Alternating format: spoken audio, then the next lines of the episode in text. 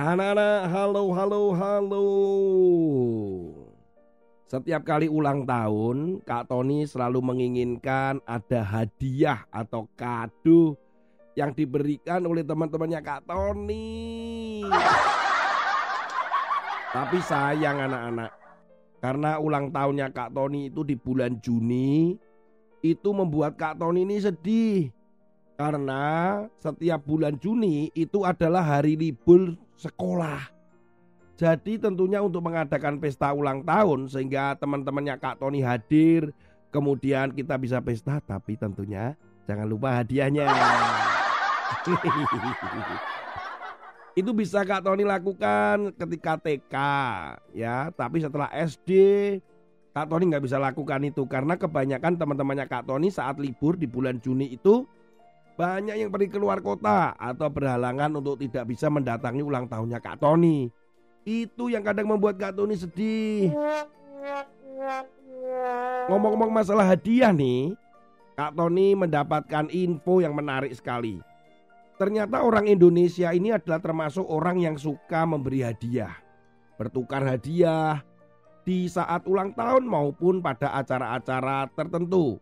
Misalkan acara Natal, kemudian acara ya misalkan pindah rumah atau pergi ke satu tempat atau ketika sakit orang itu berkunjung membawa hadiah. Pokoknya orang Indonesia itu banyak memberikan hadiah. Walaupun demikian di Amerika itu seseorang untuk menghabiskan untuk beli hadiah itu per orang loh nih ya tahun 2013 737 US dollar. Ya kira-kira lebih dari 10 juta lah. Dan itu benar-benar mahal sekali karena memang barang-barang di Amerika mahal kan. Nah tetapi kalau di Indonesia bagaimana Kak Tony? Nah di Indonesia menarik sekali. Ternyata di Indonesia ini rata-rata orang itu setiap kali event atau ada acara misalkan Natal tadi atau ulang tahun atau akhir tahun, awal tahun dan sebagainya. Rata-rata di Indonesia orang itu menghabiskan 420 ribu per orang untuk memberikan hadiah kepada lima orang. Hadiahnya biasanya bentuknya pakaian, voucher makan, paket liburan, atau sepatu. Nah, tapi sekarang ini sudah berkembang banyak barang-barang. Tapi ngomong-ngomong ya, kenapa yo kok harus memberi hadiah? Apakah kalian berharap juga mendapatkan hadiah? Apa begitu? Jangan-jangan memberi hadiah supaya kita dapat hadiah. Nah anak-anak firman Tuhan memang dikatakan dalam Amsal pasal yang ke-18 ayat yang ke-16. Hadiah memberi keluasan kepada orang. Membawa dia menghadap orang-orang besar. Hadiah yang diberikan kepada orang lain itu bisa membuka sebuah pertemanan, persahabatan Kadang hadiah itu juga bisa membawa sebuah hubungan menjadi lebih baik. Sehingga dikatakan di ayat ini bahwa hadiah itu bisa membawa kita kepada orang-orang besar, artinya orang-orang yang penting.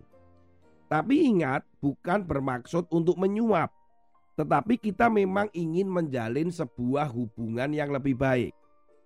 Di beberapa negara pada zaman dahulu, ketika masih bersistem kerajaan pun, dari kerajaan yang satu ketika berkunjung kepada kerajaan yang lain selalu membawa hadiah.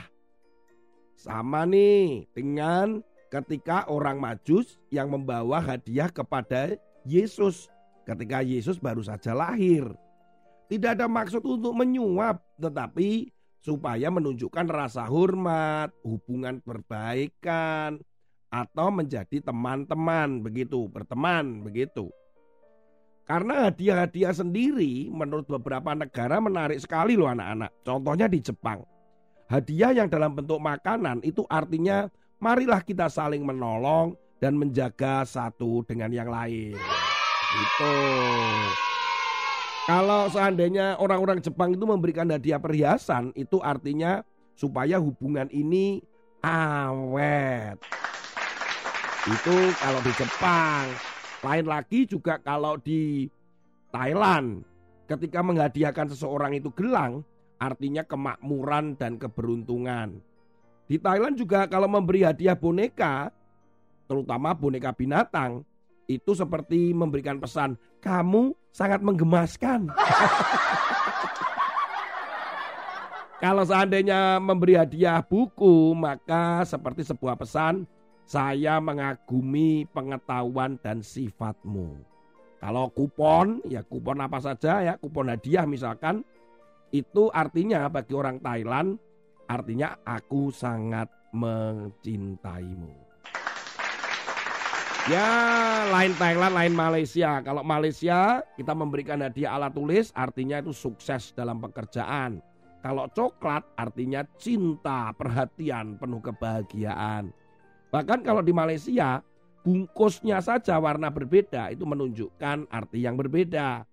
Kalau warnanya itu merah dan hijau, wah seperti warna Natal gitu, mengharapkan keberuntungan dan kesejahteraan anak-anak. Dan sebaliknya kalau di China nih ada amplop merah, wah kalian sering nih dapat hadiah amplop merah. Wah itu angpau, angpau, angpau. Memang amplop merah itu artinya nasib baik dan kemakmuran anak-anak.